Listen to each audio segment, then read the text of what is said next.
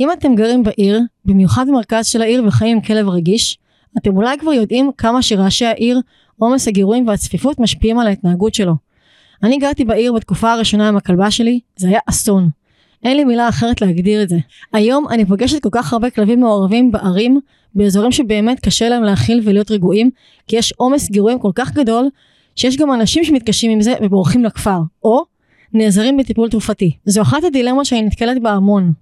חיים עם כלב ריאקטיבי בעיר, משתלח על כל כלב או אדם בטיול, מתקשים להישאר לבד בבית כי יש רעשים חזקים בחוץ, נניח של בנייה, פיצוצים, יריות, כן, גם בזה נתקלתי, והכלב מקשר את הפחדים שלו לחוויה של הישארות לבד. או כלבים שממש חוששים לצאת מהבית לתוך התופת הזאתי. מה שמשאיר את בעלי הכלבים חסרי אונים מול הדבר הזה, כי כשהכלב צובר כל כך הרבה סטרס ברמה היומיומית, הוא לא באמת פנוי ללמידה של התנהגויות חדשות. על זה כבר דיברתי בפודקאסט ועוד אדבר הרבה בהמשך. היום אני מארחת שתי מקצועניות בעולם הטיפולי וההתנהגותי של חיות בית, ובפרט של כלבים, שעוזרות לכל כך הרבה בעלי כלבים להמשיך את הזוגיות המופלאה עם הכלב שלהם, ולהצליח לחיות בעיר. אני כמובן מדברת על דוקטור נועה הראל, מומחית לרפואה התנהגותית של חיות בית קטנות, ודוקטור תמר עמית, מתמחה ברפואה התנהגותית של חיות בית קטנות. שהזמנתי אותן לעשות סדר בכל מה שנוגע לטיפול תרופתי, בפרט לאותם כלבים שנמצאים איתנו בתוך עומס החיים שלנו בעיר הצפופה והרועשת. את נועה ותמר אני מכירה לא רק דרך הכלבה שלי, שבזכותן הכלבה שלי איתי עד היום. כמעט שמונה שנים. אלא שהן מלוות הרבה מאוד לקוחות שלי, בעלי כלבים שבדרך כלל מגיעים אליי כשהם כבר על הקצה, ואחרי מספר לא מבוטל של אילופים אחרים. הן בהחלט עושות את התהליך בצורה משמעותית. היום נפצח את האתגר איך עם כל הקושי בכל זאת אפשר לעזור לכלבים רגישים ולהורים שלהם לחיות עם העיר בשלום. אנחנו נדבר על מה זה בכלל טיפול תרופתי לבעלי חיים, מתי צריך לתת אותו, ואיך זה בכלל עוזר בסוף לכלב שחי בכזה עומס גירויים וצפיפות. הולך להיות מרתק. אז פתיח ומתחילים.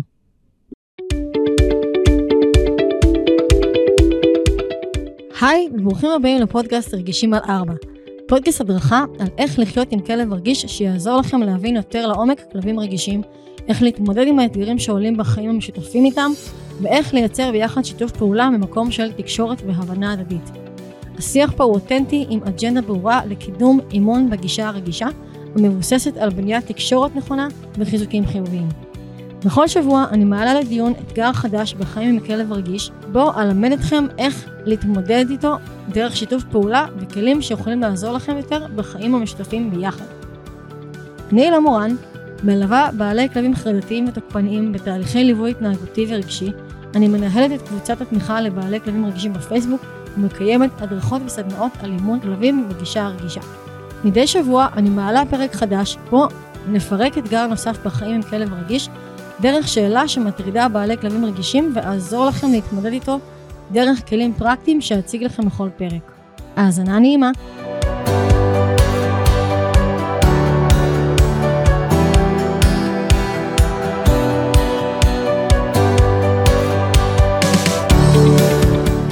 אז אה, היי, דוקטור נועה הראל ודוקטור תמר עמית.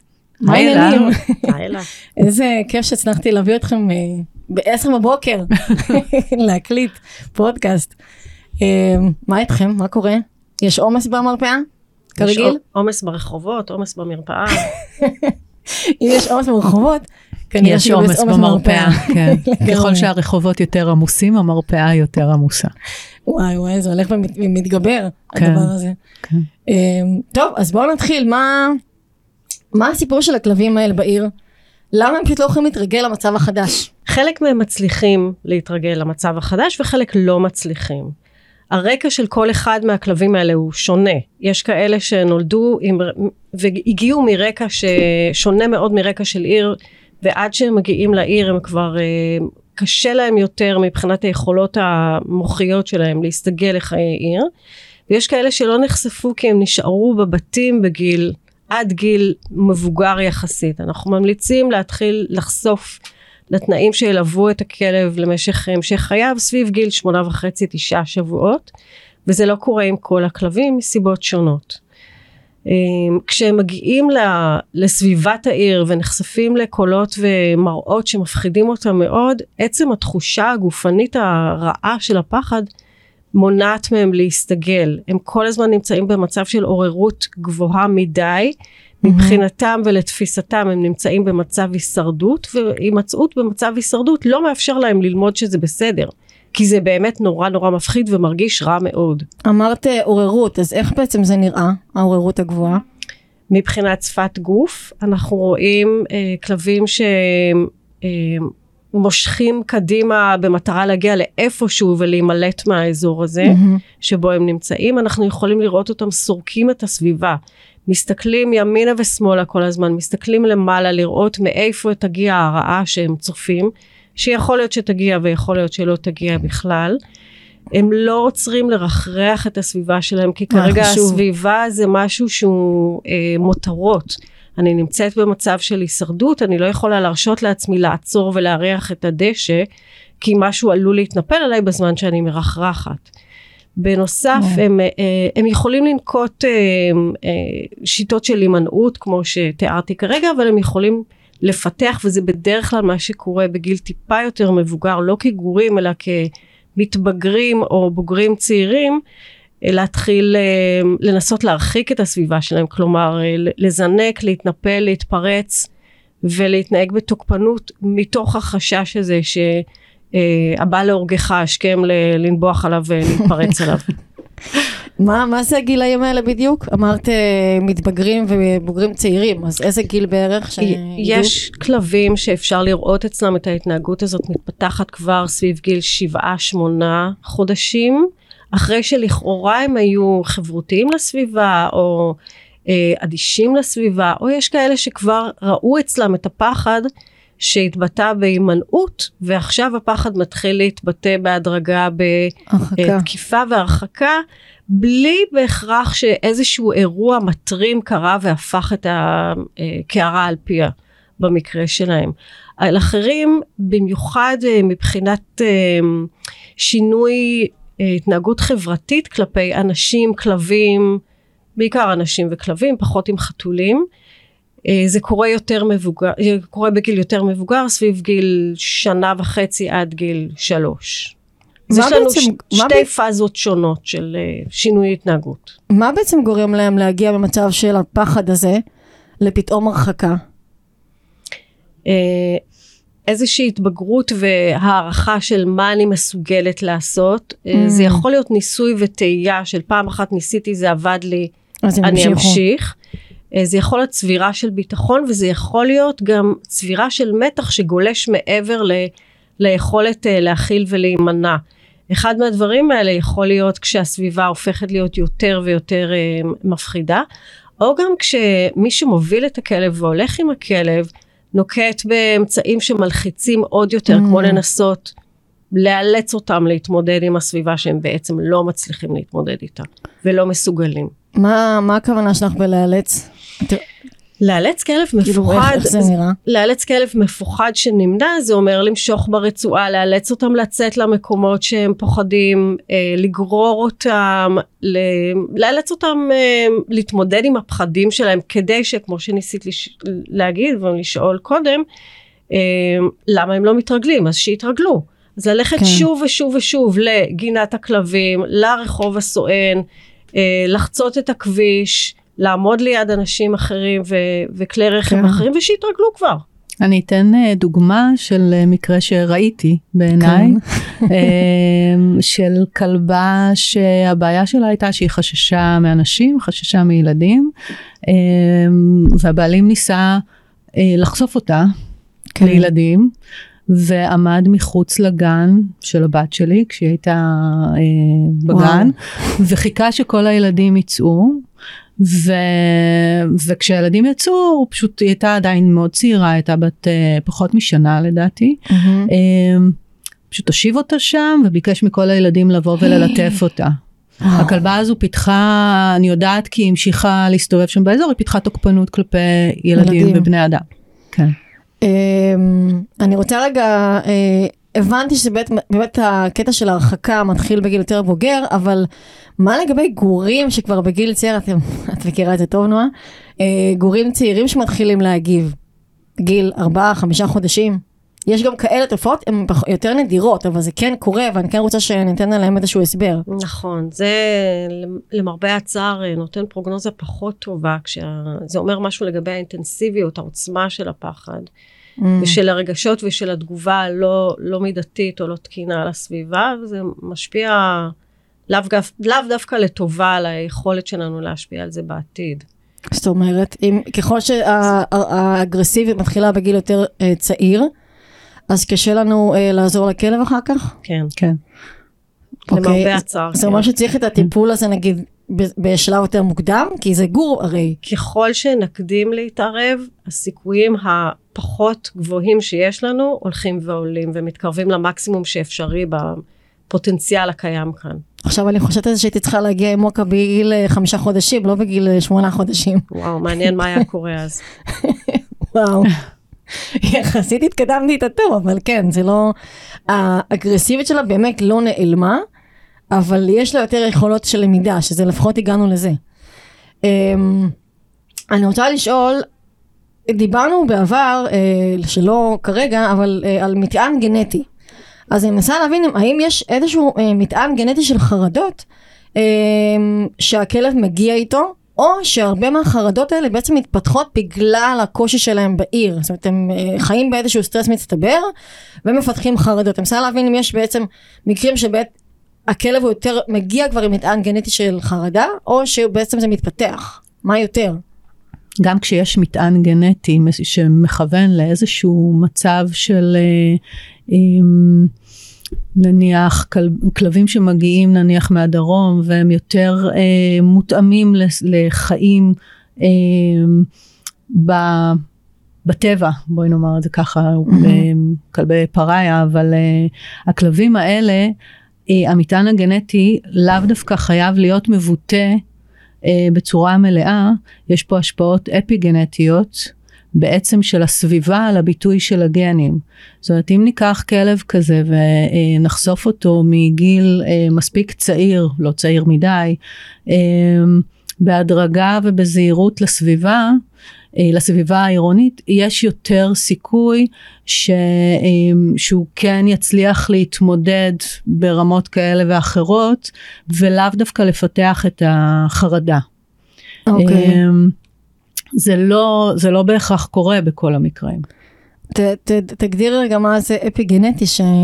לא, את רוצה... שיבינו מה כן, זה אפי גנטי. כן, יש השפעות, ה...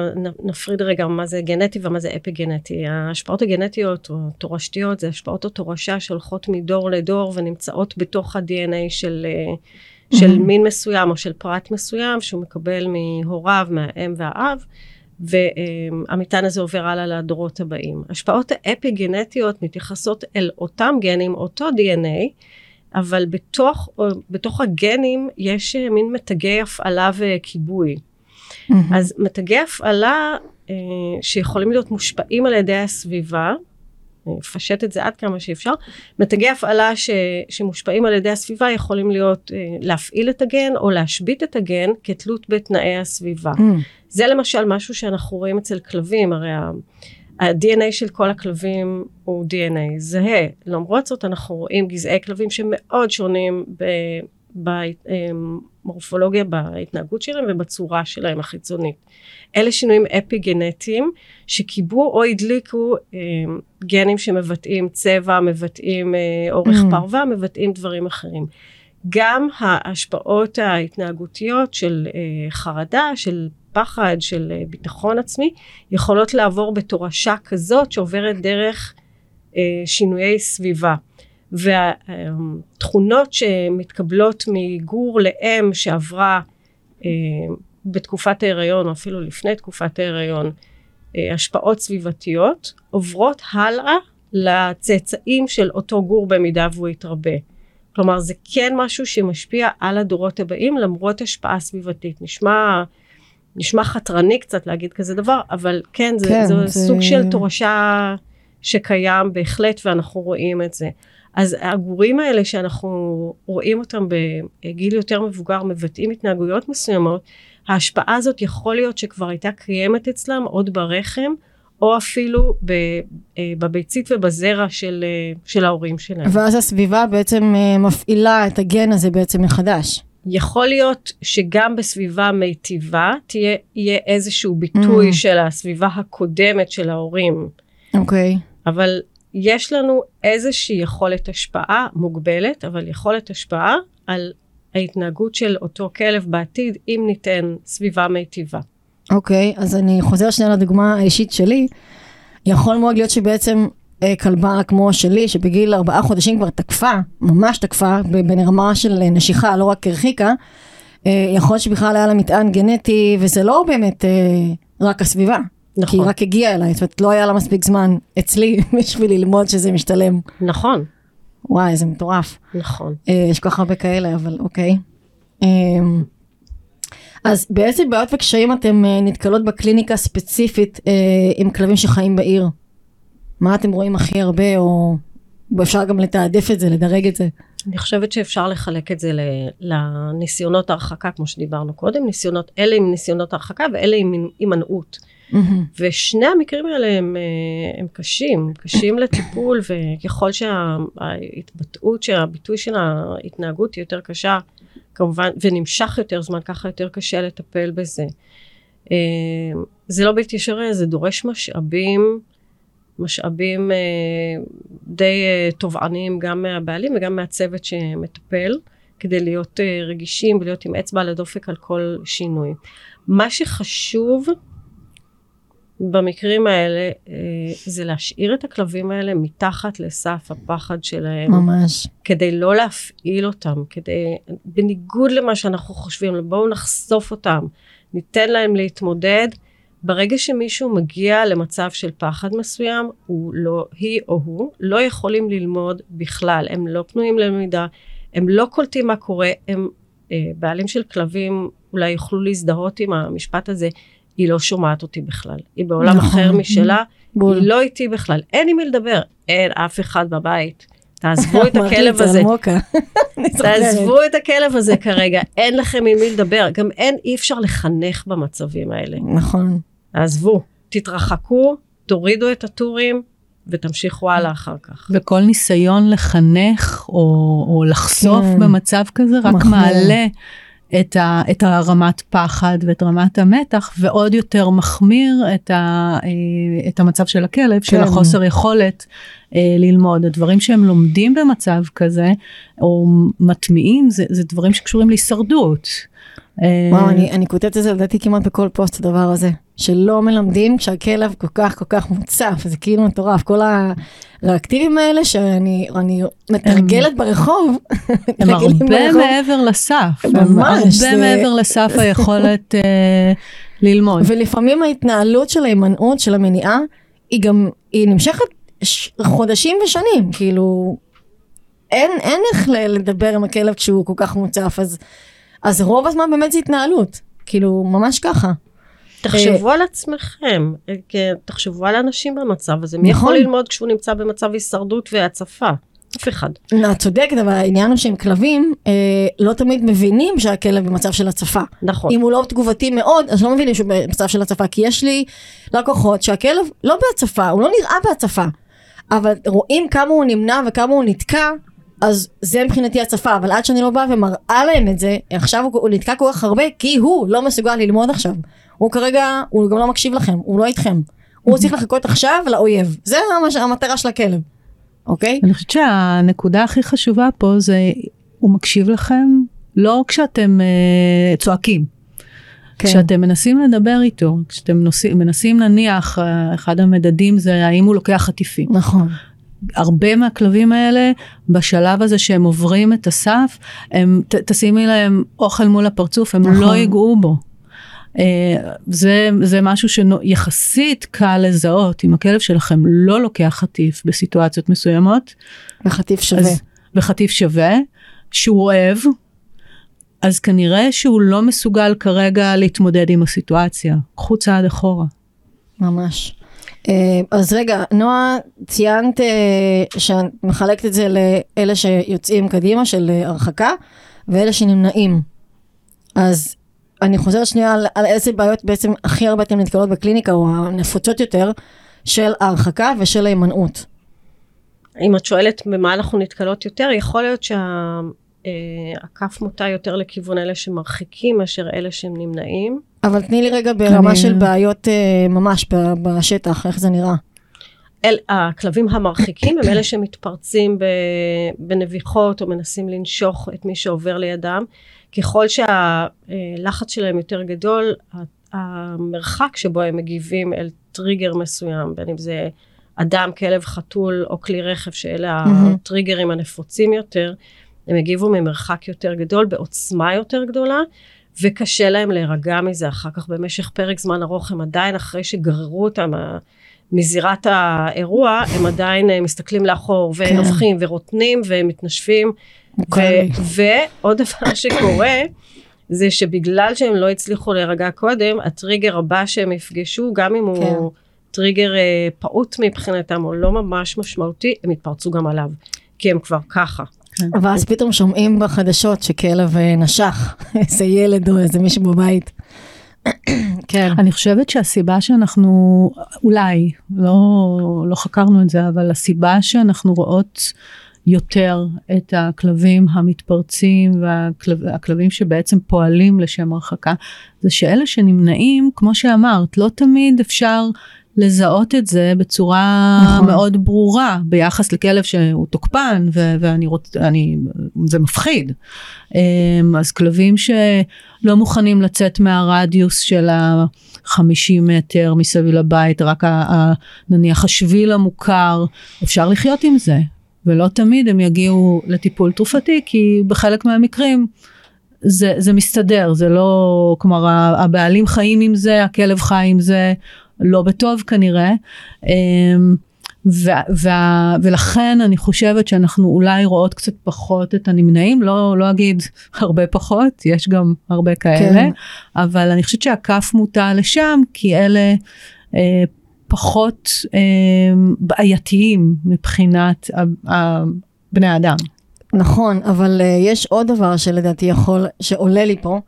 אה, בגלל שזה לא משהו שקל לזהות אותו בהתחלה, כי רוב, רוב בעלי הכלבים לא מאלפי כלבים, אה, אז הם שיפט. כן מנסים אה, לחשוף, מנסים לעבוד על זה בצורה שהיא לא נכונה ולא מותאמת למה שהכלב מרגיש, ואז פתאום בגיל שמונה חודשים, נכון. יש איזשהו משהו קיצוני, ואז הם אומרים, אוקיי, צריך לטפל בזה. אני, אני לצערי, הם מגיעים אליי, רוב הלקוחות מגיעים שם, כאילו, מה זה על הקצה? כבר, אה, אני, זה השלב האחרון. כן. אני מניחה שגם אתם במצב הזה. אנחנו השלב האחרון אחרייך. כן, אחרי האחרון. אחרי האחרון, שהם אמרו, טוב, בואו ניתן לזה עוד צ'אנס, יש אני, לצערי, וזה משהו שצריך להדגיש אותו, לצערי באמת אה, אה, רואים הרבה מהמקרים האלה כשהם מגיעים כבר עם הלשון בחוץ, הבעלים כבר...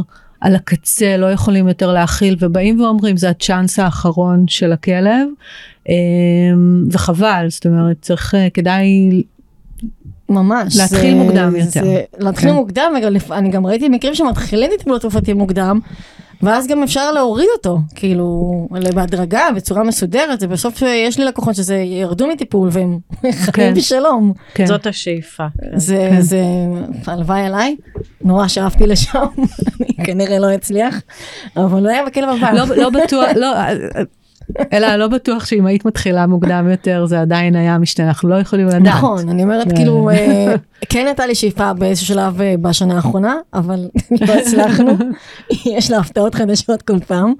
מוקה זה אה, אירוע מתמשך. כן, כן ממש, ממש ככה. איזה מזל שנרבה מוקה. חמודה וזה, אבל היא מורכבת. אז אה, אני רוצה, אני כן, כי זה, זה לא משהו שרשמתי בנושאים שלי, אבל כן חשוב לי שנדבר על זה, על כמה החשיבות של הדבר המוקדם. אז אם יש לכם איזה שהם אה, המלצות או נגיד סימנים לשים לב לתגובות של הכלב, למשהו שאתם רואים או, חש... או מרגישים בבית, שכאילו כן להתעורר וכן לפעול ולא לחכות להגיע לקצה כי באמת שעל הקצה אין להם כוח לטיפול אה, תרופתי כי זה לוקח זמן עד שזה מתאזן אין להם כוח לעבודה התנהגותית הם שבורים לגמרי ואז כאילו אנחנו בסוג של כאוס ומחכים שהתרופות יעזרו אבל הן גם לא עוזרות לבד. אז... אני חושבת שאם מסתכלים על התהליך אנשים בדרך כלל ניגשים כש, כשיש להם איזושהי בעיה עם הכלב, אה, הדבר הראשון שהם עושים זה לפנות למאלף. נכון. ו... או, או אפילו לווטרינר שלהם. ו... אבל הפנייה הראשונה היא בעצם בואו ננסה איזושהי מודיפיקציה התנהגותית. נכון. Uh, אני חושבת שברגע שפונים למאלף, uh, מאלף שעובד, מאלף או מאלפת, שעובדים בגישה שהיא force free, um, ורואים שהתהליך לא מתקדם, um, או שהמאלף מזהה בפגישה הראשונה השנייה שאין עם מי לדבר. זה השלב לפנות לטיפול תרופתי. זאת אומרת, אנחנו לגמרי. רואים, ו- וצריך לראות שלא מבלים עכשיו חודשים רבים בטיפול התנהגותי שלא מקדם את הכלב בשום צורה, אה, אלא עוצרים את זה. אני לא יודעת אם אפשר לתת על זה טווח זמנים, אבל, אה, אבל זה, כי זה, זה מערב גם את היכולת של הבעלים, גם אה, באמת כמה הכלב מצליח להתקדם, אה, אבל יש איזה מספר שהיית נותנת? חודשיים עבודה? אני זה כאילו, תלוי, זה נורא- זה זה באמת תלוי תלוי מקרה, מקרה, כשהקיצוניים, את הקיצוניים אפשר לזהות תוך כן. זמן קצר, אני, כן, ואת אלה בדיוק. שלא קיצוניים ייקח יותר שבועות. כן. תראו, אני, אני אגיד לכם איך זה עובד, אצלי לפחות. במקרים הקיצוניים אני באבחון כבר אומרת. באבחון, אני, כן. או אם אין לי עם מי לדבר באבחון בכלל, אז ישר אני שולחת אליך לטיפול תרופתי, בכלל אה, כי אין עם מי לעבוד. כן. אני בעיקר נותנת נותנת התחנות ראשוניות לבעלים של התנהלות, אבל אה, כמו שהיה לי עם אה, וסלי, אם את זוכרת, אה, הגיע אלייך, ובטח כן. היו עוד כמה שאני לא זוכרת, אבל אה, זה, לשמחתי הם לא המון.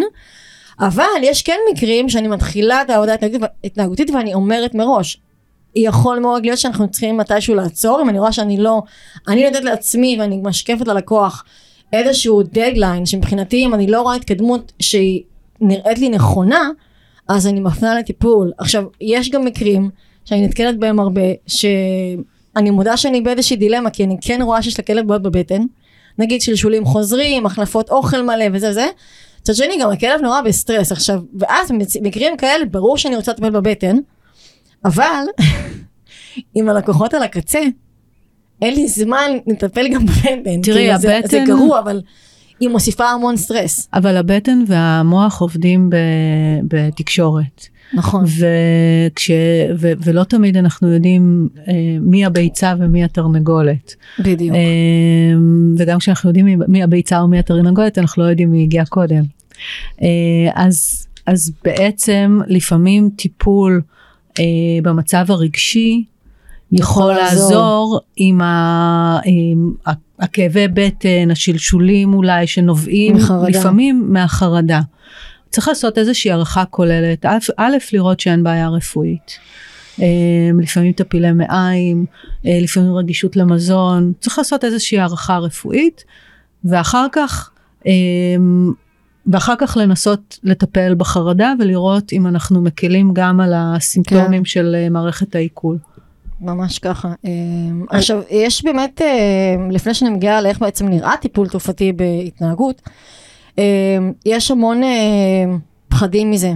אני מגיעה לפעמים לאנשים, אני רק, רק אומרת, טיפול להרגעה, עוד לא אמרתי את המילה תרופתי, הם כבר נכנסים לפאניקה, שהכלב הולך להיות זומבי, הולך להיות לא שמח, הולך להיות. עכשיו, התשובות שלי, שהן לא אה, וטרינריות, אלא התנהגותיות לגמרי, זה שאצלי אני כאילו, אני לא חושבת שהכלב צריך להיות זומבי, אם הוא זומבי כנראה משהו בטיפול לא נכון וצריך לדווח על זה והם משנים. אם הייתי אז- מקבלת שקל על כל פעם שמישהו אמר זומבי במרפאה. אצלי בחדר, הייתי מיליונרית. ממש. את כן, חייבים אז חייבים את- למוסס את אני כבר הזה. רואה את המבט שלהם בעיניים ואני אומרת, זומבי? זה, זה כן, עכשיו, אה, יש כמה כלים מאוד, או כמה כללים מאוד ברורים, שכדאי להבין ולזכור כשניגשים לחשוב או לעסוק בטיפול תרופתי. קודם כל, המטרה, קודם כל, המטרה של טיפול כזה היא לשפר את איכות החיים ואת הרווחה של בעל החיים. אם בעל החיים מגיב בירידה ברמת הערנות, מה שנקרא בעברית זומבי, או פחות משחק או פחות חיוני, לא שיפרנו את איכות החיים. נכון. ולכן זאת לא המטרה. המטרה היא לא לכבות את ההתנהגות הבעייתית ויחד איתה לכבות את כל הכלב. נכון. לחלוטין לא. המטרה היא להוריד את רמת החרדה והפחד, על מנת שאותו כלב יוכל א', להיות פנוי ללמידה, וב', פחות יסבול. זהו, זה משהו עכשיו- שלא, בעלי כלבים לא מצליחים להבין, הם חושבים שאם הכלב מתפרץ, או כאילו אה, לא מתנהג יפה, הוא בסדר סך הכל, לא צריך הרגעה בשביל עצמו. לא, זה כאילו, לא נעים צריכים. להתפרץ. זה לא נעים להתפרץ, נכון. זה תחושה מאוד רעה וזה נובע מתחושה מאוד רעה, ואת התחושה הזאת אנחנו יכולים ורוצים להוריד. דבר שני זה שהקו המנחה עם אה, הפסקה או המשך של טיפול, השאיפה היא להפסיק טיפול אחרי שהפציינט מתייצב. לפעמים זה אפשרי, לפעמים לא. הקו המנחה בהחלטה אם להמשיך או להפסיק, או לנסות להפחית ולראות אם הפציינט מסתדר, זה איך הפציינט מרגיש. אם הפציינט מרגיש טוב, יש מספיק אנשים שבאים אחרי כמה חודשים של טיפול ואומרים הכלבה שלי התחילה לחייך, היא הולכת עם הזנב למעלה, היא ניגשת אלינו יותר. היא פחות אה, נרתעת מאנשים ברחוב, היא פחות מתפרצת על אנשים ברחוב, מדהים. טוב לה. נהדר, לא. אנחנו נחכה, אנחנו נחכה לכמה אה, חודשים של יציבות כזאת וננסה להוריד. הצלחנו להפחית מינונים ולהוריד, נהדר. לא הצלחנו, מה שחשוב זה איך היא מרגישה במהלך השגרה שלה. נכון. מרגישה יותר טוב עם תר- תרופות, זה, זה קצת כמו משקפיים נגיד. אם אני רואה יותר טוב עם משקפיים, למה לקחת לי את המשקפיים? מעולה, אחלה השוואה. אה, היה, זה כאב לי קצת שאמרת לו מוקה. היא מחייכת לפעמים בטיולים. האמת שהטיולים זה הצרה הקטנה שלנו כרגע. כן. דווקא שם התקדמנו טוב. כן. אה, אני תמיד אומרת ללקוחות שהכלבה שלי לא הייתה איתי היום, אם לא הייתה תרופות, כי וואו, אני היום בדיעבד אני קצת מצטערת שלא ידעתי על זה אה, כשהגיע אליי. אז הבנתי, אוקיי, יש פה איזה, היא לא לגמרי תקינה, אולי צריך להתערב שם במוח כדי לראות מה, איך אפשר לעזור לה, אבל בכלל לא הבנתי שזה חרדה כשהיא תקפה אותי בבית, זה לא היה נראה לי, אוקיי, הגיוני. אמ, אני רוצה להוסיף עוד כן. משהו בעניין הזה. הטיפול הזה באמת, צחקנו, אבל הטיפול הזה יכול להיות טיפול מציל חיים. לגמרי. כמו שאת נכון. אומרת, חלק גדול מהכלבים האלה לא יכול להישאר בבתים בלי העזרה שמאפשרת להם להיות פחות uh, תגובתיים ו- ולהיות יותר רגועים. לא זומבים, יותר רגועים ו- וברמת רווחה יותר טובה. הם היו, לא מקובל בישראל לה- להמית כלבים כאלה, מקובל פשוט להעביר אותם הלאה.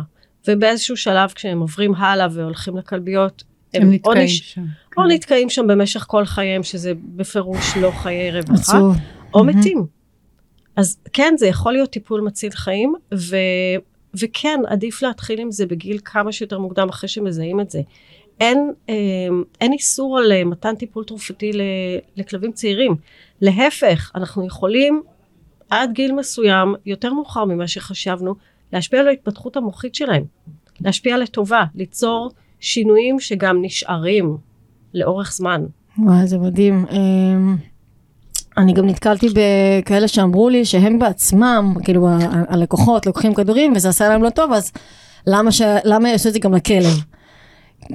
אני לא אני לא יודעת איך להגיב לזה, כאילו, אחד זה לא אותו דבר, דבר שני, אני אני חושבת זה לא אומר שזה... שעל הכלב זה לא ישפיע. זה, זה יכול להיות, אפשר, לא, אפשר להגיד שזה כן אותו דבר, זאת אומרת, יש אנשים שיגיבו לא טוב לתרופה נכון. אחת, שתיים, שלוש, ועד שמוצאים להם את התרופה או את השילוב תרופות המתאים, יש כאלה ששום תרופה, לא, הכוונה שאתה לא אבל- יכול להשליך ממה שאתה חווית נכון, למה שהכלב גם יחווה, בכלבים או יכול להיות איש אחר. מצב, יכול להיות מצב של, של תופעות לוואי שאנחנו רואים שיש, נכון. ומחליפים, אנחנו מחליפות את התרופה, אנחנו לא משאירות כלב אה, אה, עם תופעות לוואי שהוא אפאתי וישן בבית ולא משחק ולא כלום, או, או עם חרדה מוגברת, אה, תופעות שקיימות בבני אדם, אה, ואנחנו לא, לא משאירים אותו עם הטיפול התרופתי, מנסים לעבור לטיפול אחר. שייתן פחות תופעות לוואי ומחפשים את התרופה המתאימה. אז יש מקרים כאלה שזה יותר קל למצוא ויש יש מקרים כאלה שזה באמת יותר מור- מורכב כי לבעל החיים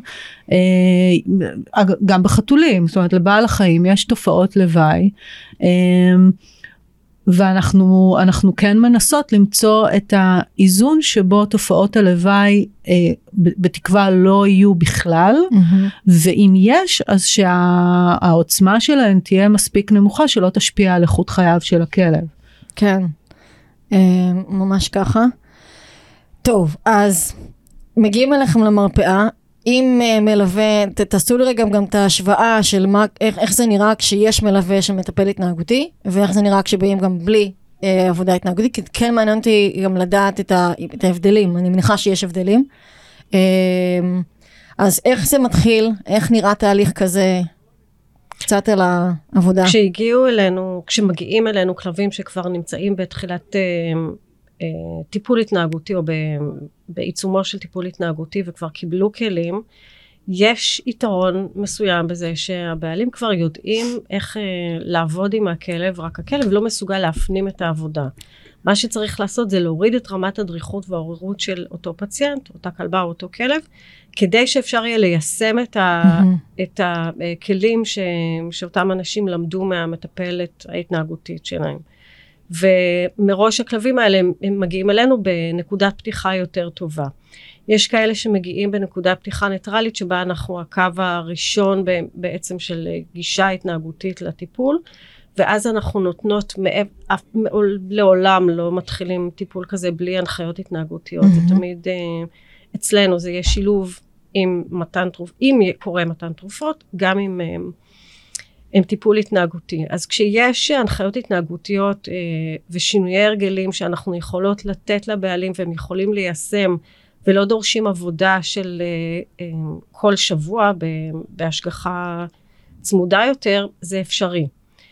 אה, יש, ואם לא, ואם נדרשת עבודה של אה, ממש יד ביד, אז כשמגיעים למצב שבו יש כבר מישהו בבית ויש עם מי לדבר, רמת עוררות ירדה, אנחנו מפנות. לאחד המטפלים ההתנהגותיים, המטפלות, שיקחו אותם ויעבדו איתם יד ביד. יש גם כאלה שמגיעים בנקודה פתיחה שלילית, אחרי שהם כבר עברו כן. תהליך של טיפול התנהגותי שהרע את מצבם, ופה צריך אה, להתחיל ממינוס ולאפס, כלומר להפסיק להלחיץ את הכלב הזה ברמה כזאת שרק מרעה את מצבו, להרגיע את הרוחות מכל הכיוונים ואז להתחיל להתקדם בכיוון הרצוי. יש לכם דוגמאות? בלי פרטים אה, מזהים? כן, בלי סוף. אה, דוגמאות של אה, כלבים. סתם, מה שקופץ לך על מצב שהגיע קיצוני, שגם לא היה... יש לי מצב קיצוני שאני לא זוכרת אם, אם זה היה מקרה שלך. של כלב, דוגמה מאוד קיצונית, כלב שעבר איזושהי משיכה חזקה ברצועה בעקבות התפרצות, אם אני לא טועה. על ידי מאלף שהגיע הביתה, זה היה המפגש הראשון, הוא קיבל את המשיכה החזקה היחידה הזו ומאותו, הוא נשך את המאלף, מאותו רגע אי אפשר היה לחבר לו רצועה לקולר.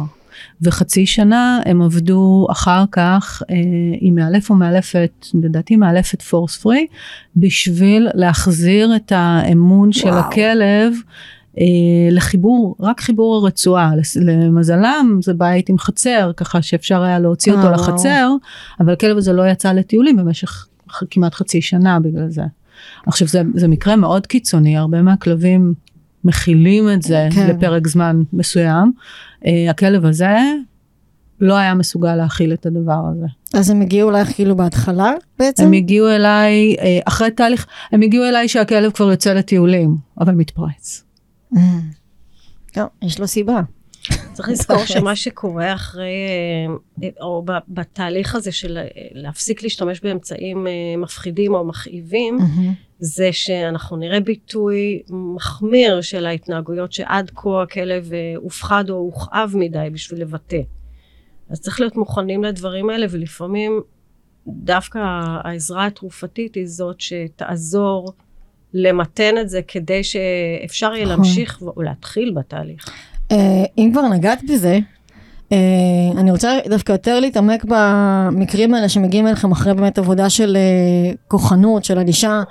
אה, שקצת יבינו על מה אנחנו מדברים, כי כוחנות וענישה יכולה, יכולות להיות אה, הרבה דברים, וכן חשוב לי שידעו על מה, על מה מדובר. אז אה, אם יש לכם דוגמאות לדברים שכלבים עברו והגיעו אליכם, כבר שרוטים מכל כיוון, בגלל שעברו איזושהי כוחנות אה, שעל פניו בהתחלה זה כביכול עוזר, כי מתקנים את הכלא, מושכים אותו ברצועה כל הזמן שהוא מתפרץ, או זה עוזר. לא תמיד, הנה. לא, זה, זה כן. כאילו עוזר לטווח מאוד קצר. יש כלבים שזה, ופתאום- יש כלבים שמראש ברגע שעושים את זה נכון. רואים את אם ההחמרה, הם, אם הם וזה, מאוד רגישים, כן. נכון. אמ, ויש כאלה שפתאום יש איזשהו ביטוי אחר בכלל בבית, ואז מגיעים אליכם, שבכלל לא היה קשור נגיד לא, לאותו, או לאותה עבודה. אבל הסטרס מצטבר כי ממשיכים לעבוד איתו בכוחנות, ואז אתה אומר, אנחנו רואים את הסטרס הזה יוצא בחרדה בבית כלשהי, נגיד.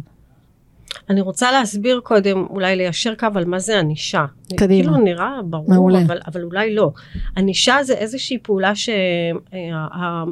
שהמורה המלמד מפעיל על הלומד, שמיועדת להפחית את הסיכוי שההתנהגות המסוימת הזאת שנענשה, תקרה בפעם הבאה. זה הכל. אמ, אם משהו, אם אנחנו מפעילים איזושהי אלימות על מישהו, הפחדה או כאב על מישהו, וזה לא גורם להפחתה של אותה התנהגות בעתיד, זה לא ענישה. זה הוצאת עצבים, זה נקמנות, זה כל מיני דברים, וזה לא ענישה. זה דבר אחד. דבר שני זה שהעוצמה, עוצמת הענישה שנדרשת כדי לשנות התנהגות של מישהו, משתנה בין לומד ללומד.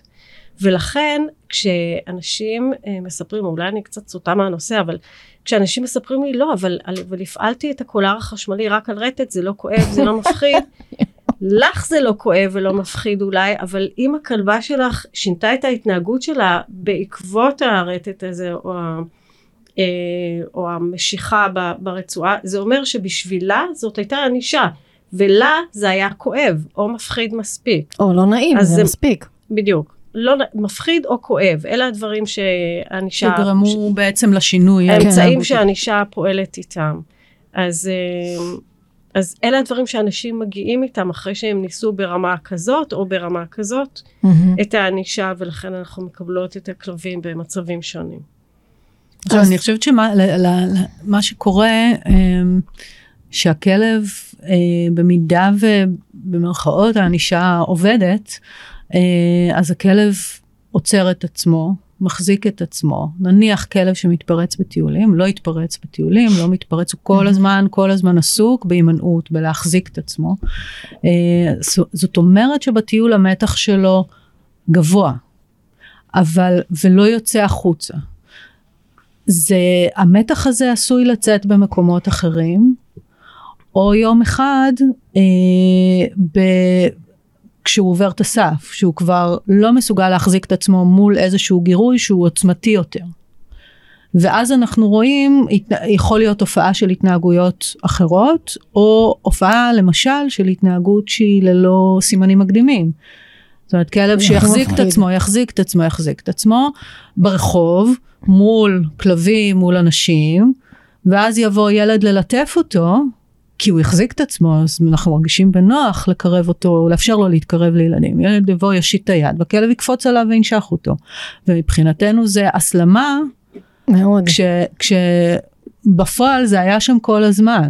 רק קיבינו לו כל הזמן את, ה, את ההתנהגות. אני רוצה שתפרטי יותר לעומק מה זה אומר שחיבינו, למה נשאר מחבה?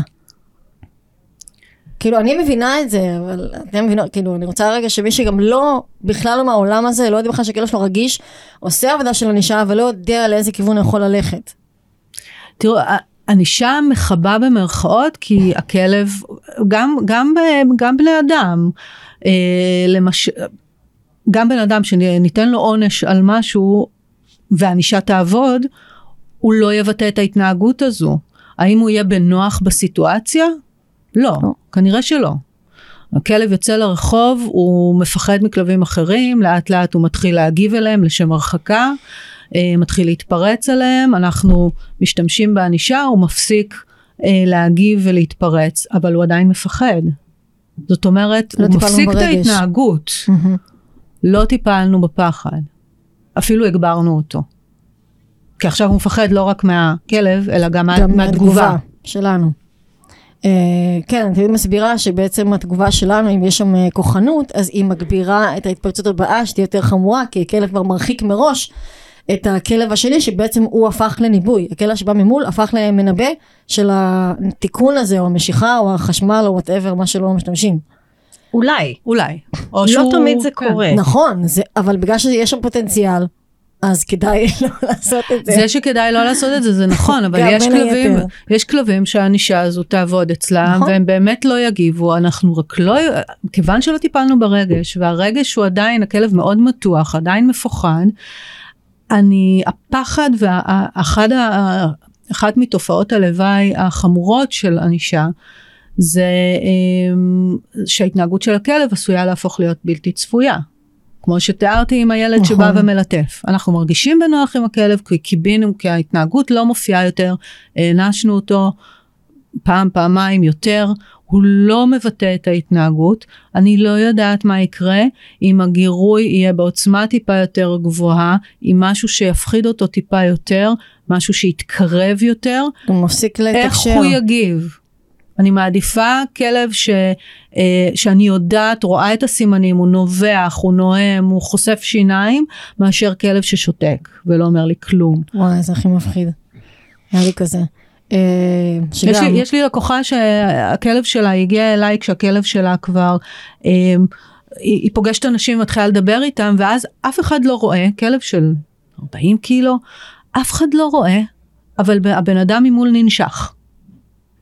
הוא, כי, יואו. הוא כאילו בלי שום מפחיד. סימן, נושך חוזר למקום. ואגב, מקרים כאלה, אז באמת אני מודה שגם התנהגותית בתהליך זה מקרים מורכבים לטפל בהם. יש באמת איך, יש איזה פרוגנוזה שהיא טובה, אפשר כאילו לשפר את המצב שם? כלומר שהעלימו להם את כל הסימנים. או רובם. המצב הוא כנראה כל כך אה, חמור ש... שאפשר אולי לתגדירי שיפור. שיחזור ל- לסמן את התקשורת שלו, שיחזור לדבר. אפשר, זה אפשר. כמו להדליק אש עם אה, שתי אבנים, זה צריך. הרבה עבודה בשביל להוציא ניצוץ קטן של כן. להראות סימנים מקדימים. אבל אז נדלקת אל האש. תעבדו בענישה, אתם לא יודעים לאן זה יגיע. בחיי, זה מפחיד. אה, כן, נתקלתי באחד כזה נורא, ממש, זו הבעיה, מבהיל. שיכול להיות שזה הבעיה בענישה, שאנחנו לא יודעים מה, איזה תופעות לוואי נקבל. ואחרי שקיבלנו את תופעות הלוואי, קשה מאוד לחזור אחורה. בניגוד לאם חיזקנו בעזרת חטיפים התנהגות שאנחנו לא רוצים, יותר קל לתקן להרים את זה.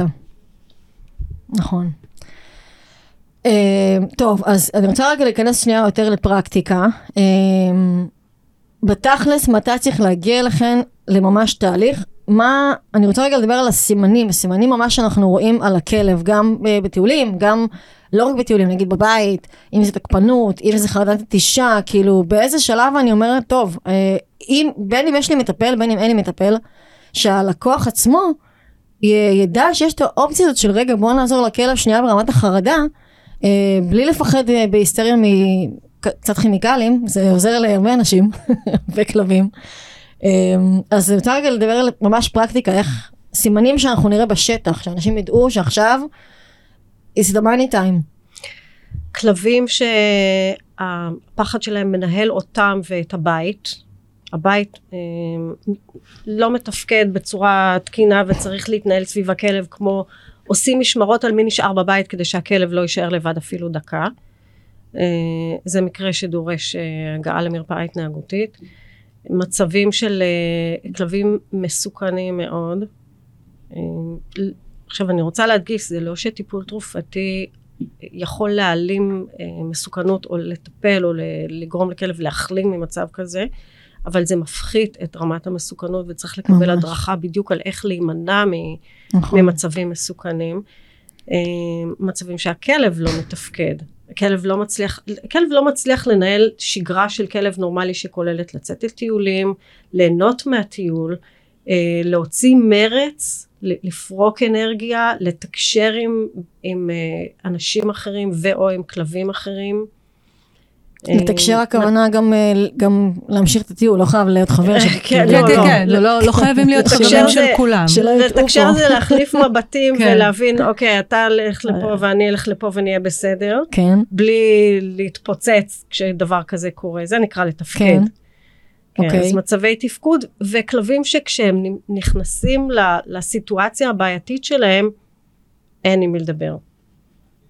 ואלה הדברים שאני יכולה לחשוב עליהם. כמו. נגיד התפרצות, או כן, אורח בא הביתה.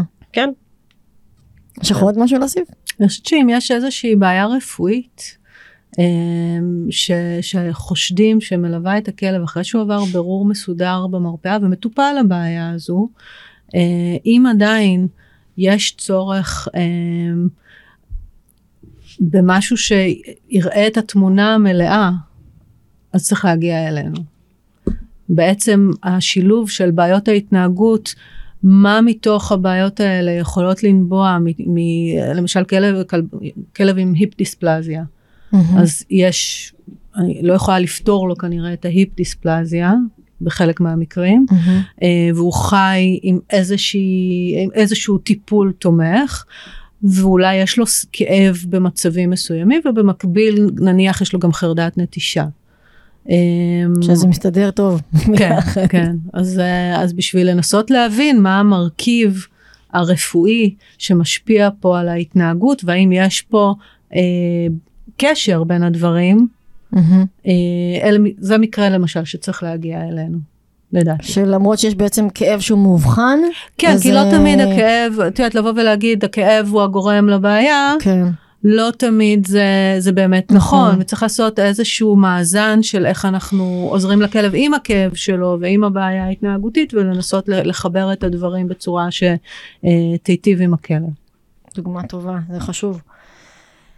Uh, יש עוד uh, הנחיות שהייתם רוצות uh, לתת עוד לפני שמגיעים לטיפול אליכן?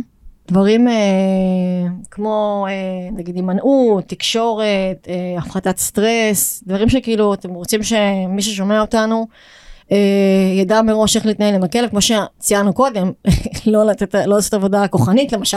זה דוגמה. אחד הדברים הראשונים שהייתי אומרת, כן. אם, אם אתם, אם אתם uh, עובדים בשיטה שהיא, בגישה שהיא מערבת הפעלה של כוח וענישה, דבר ראשון, תפחיתו את זה, במטרה להפסיק. אמ, זה לאו דווקא לפני שאתם מגיעים אלינו. כן, בכללי. בכללי תפחיתו כן. את זה, אתם תגיע, תגיעו אלינו, נעזור לכם גם. אמ, ונעזור לכלב בתהליך הזה של ההפחתה, כמו שנועה קודם ציינה. ציינה. לא לדחוף את הכלבים לקצה. כן. לא לדרוש מהם יותר ממה שהם מסוגלים לתת. ואם אתם לא מסוגלים לזהות מה הם יכולים לתת, תפנו לעזרה מקצועית. מעולה. זהו? כן. אמ, אוקיי. אה, משהו לסיכום? בואנה, אז עברנו על הכל? כאילו זה הרגיש לי, עבר לי מהר מדי. דיברנו לא מעט, אמרנו הרבה מאוד דברים. כן. אמ, אני חושבת שלסיכום, אפשר להגיד שזאת בעיה, אה, הכלבים הרגישים, הנמנעים והמרחיקים, זאת בעיה מאוד מאוד נפוצה שאנחנו, ככל שהשנים עוברות אנחנו רואות אותה יותר, אולי, יותר כי, ויותר. אולי כי יש יותר כלבים, יש יותר אנשים, ובאופן כללי הצפיפות הולכת עולה. ועולה. כן. עכשיו, לא לכולם יש את האפשרות אה, לעבור מהעיר, כי, mm-hmm. כי זה לא תמיד אפשרי, ואז צריך במסגרת התנאים הקיימים, לראות מה המקסימום שאנחנו יכולים לעשות בשביל הכלבים האלה כדי שהחיים שלהם יהיו יותר טובים. השורה, אני חושבת, אם יש איזה נקודת uh, סיכום, זה כולנו כאן בשביל שאפשר יהיה לשפר את, ה, את איכות החיים והרווחה של הכלבים האלה ו, ולגרום להם להיות שמחים, ליהנות ממה שיש להם. מסכימה מאוד. לך גם איזה סיכום? אז בטם ליין? אני חושבת שאם יש אה, עוד שאלות בנוגע לתהליך של הטיפול התרופתי, אה, יש את ה live שלנו שעשינו, נכון, של הקבוצה. שאפשר למצוא אותו גם באתר שלנו, ב, יש לינק אליו בטופ, ב, באזור של יצירת הקשר, וגם אני מניחה שבקבוצה זה איפשהו נעוץ. כן, בהחלט, גם ביוטיוב שלנו, כן. אתם יושבות ברמת השרון. אנחנו יושבות ברמת השרון, אנחנו מקבלות uh, בזום. בזום מכל הארץ, ויש לי לקוחות גם מחו"ל. Uh, גם לנועה יש לקוחות מכל העולם. מדהים. Uh, זהו. Uh, רציתי להגיד עוד משהו, uh, כן, שגם למרות הזום, ממלאים אצלכם שאלון 300, אז מכירים את הכלב דרך ה... אה, דרך הטופס הזה, השאלון. Mm-hmm. אני, כשאני כמובן שולחת אליכם, אז אתם מקבלות ממני גם אה, סיכום של האבחון, של מה ראיתי, אז כמובן שכשיש מטפל מעורב זה יותר קל, אני מניחה, כי רואים עוד, אה, עוד עין מקצועית. אני רוצה להגיד שאתם אה, מצילות לי הרבה תהליכים. אמ, באמת החלק הזה של אה, להביא אתכם יותר מוקדם בשלב התהליך הוא, הוא החלק בעיניי שיותר מאתגר אותי. כי מצד אחד אני נורא נזהרת מזה כדי שלא ייבהלו שאני עכשיו ישר הולכת לטיפול ויגידו לי מה את לא עושה שום עבודה. מצד שני כן היה לי חשוב גם להביא לכם כדי להסביר שלפעמים העבודה צריכה להיות עם כלב שיכול לעבוד. כן. אז uh, יש מקרים שאני באמת בגלל המצב הנורא נורא עדין אני כאילו טיפה מושכת את זה אבל uh, מי שמכיר אותי ויודע שאני עובדת איתכם צמוד ותודה שבאתם. תודה שהזמנת אותנו. אה, אנחנו בטח נפגש באיזה עוד בעתיד עם עוד איזה נושא אני מניחה כי בטוח יהיו כאלה. אולי איזה נושא רק של שבירת מיתוסים כזה. או, יפה. זה יהיה מרתק. נדבר הרבה על זומבים. לגמרי. נשים רקע של חלל. וטוב, נתראה בהמשך. תודה רבה. תודה אלה. תודה אלה. תודה רבה שהאזנתם. אני הייתי אלה מורן, ואם מצאתם את התוכן הזה מועיל ומעניין, שתפו אותו כדי שעוד בעלי כלבים יקבלו ערך ויצליחו לשפר את החיים שלהם עם הכלב הרגיש. אפשר לשמוע את הפודקאסט בספוטיפיי, אפל פודקאסט, גוגל פודקאסט ובכל אפליקציות ופודקאסטים. אם יש לכם נושא בוער שתרצו שאדבר עליו, מוזמנים לכתוב לי במייל, בפייסבוק, באתר שלי או באינסטגרם, כל הפרטים ממש פה למטה. תודה שוב, ונשתמע בשבוע הבא עם פרק חדש. thank you